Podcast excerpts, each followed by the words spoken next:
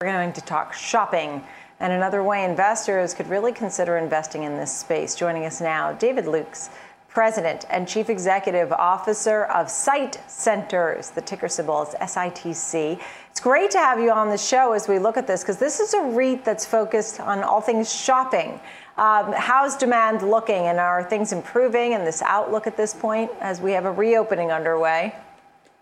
We have a reopening well underway. I think it's um, it's surprisingly strong. I mean, we, we went from very, very bad to exceptionally good. I mean, the, the leasing environment right now is the best I've seen in decades. That's amazing. I wonder what drives that because obviously you've had some pent up demand. But at the same time, if it's the best in decades, I, I would have understood if you said it was at or near pre pandemic levels. But what's the difference now from to make it so monumental? Well, I mean, I think if you if you think of where cash flows are going, or at least rental income from properties, um, we revised guidance yesterday, and I, I think you can read through the guidance that we're expecting the end of this year to come back to 19 levels. But that's really just the income. I think the more important story is what's happening with current shopping centers and demand.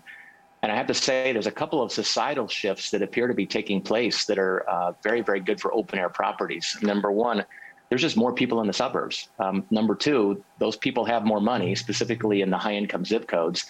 And the third one is that the work from home culture appears to be sticking, and I, I think it's going to last for you know a long period of time, at least a day or two a week. And that has a big difference in shopping centers because people are just around their properties in the suburbs more often. They start to move their dentist and their chiropractor. They do more shopping near their centers. Um, so I think the retailers are figuring this out, and the retailers are really starting to get you know aggressive on taking market share, and they're signing leases. You know, you make a great point. Uh, I mean, we hadn't really thought about the fact that you have more people in the suburbs who probably do have. Um, some money to spend and they're not commuting right? When you're there, you're not yeah. commuting two hours, three hours a day. And maybe for, you know, 10, 15 minutes, you can run to the store on a weekday, right? You don't have to wait yeah. till Saturday or Sunday and say, oh, let me just go run and pick up that whatever that I needed and um, get stuff done. So that's an interesting trend that has changed. What about younger folks and how they are behaving? Well, one of the things that's really changed in the last couple of years is that you know both landlords and tenants now have mobile phone data. You can tell who's shopping at your property hour by hour, um, and it is pretty interesting to see the younger generation visiting properties a lot more frequently. Um, there's been a lot of studies done about you know shopping centers and visitations. I like to say that 80% of the population goes to a shopping center once a week, but 20% of them go 10 times a week. And that really is kind of the younger generation and then the empty nesters that go more frequently. But the cell phone data is telling us that you know the, the consumers are going to convenient oriented trips a lot more than they used to, and, and the retailers know that, so they're they're doubling down on bricks and mortar.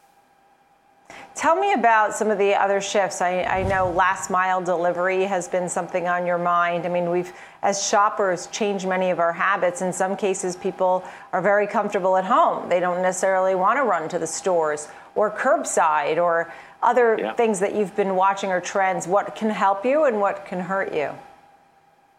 Well, I would say, you know, the, for me, when I woke up in the morning and got nervous in the last five years, it was usually because of this overhang of, you know, online shopping taking away sales volume from bricks and mortar. At the end of the day, that that would have an impact on rents long term.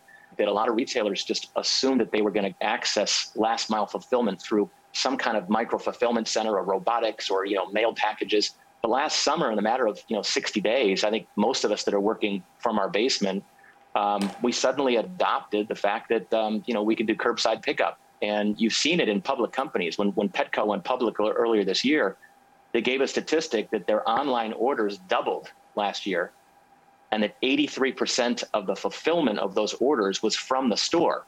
So a lot of retailers that we have, grocery stores, pharmacies, uh, you know, dollar stores, Walmart's, Targets, et cetera, they're using the store footprint as their fulfillment center, and that's where the inventory is because it's you know within 10 minutes of most of their customers.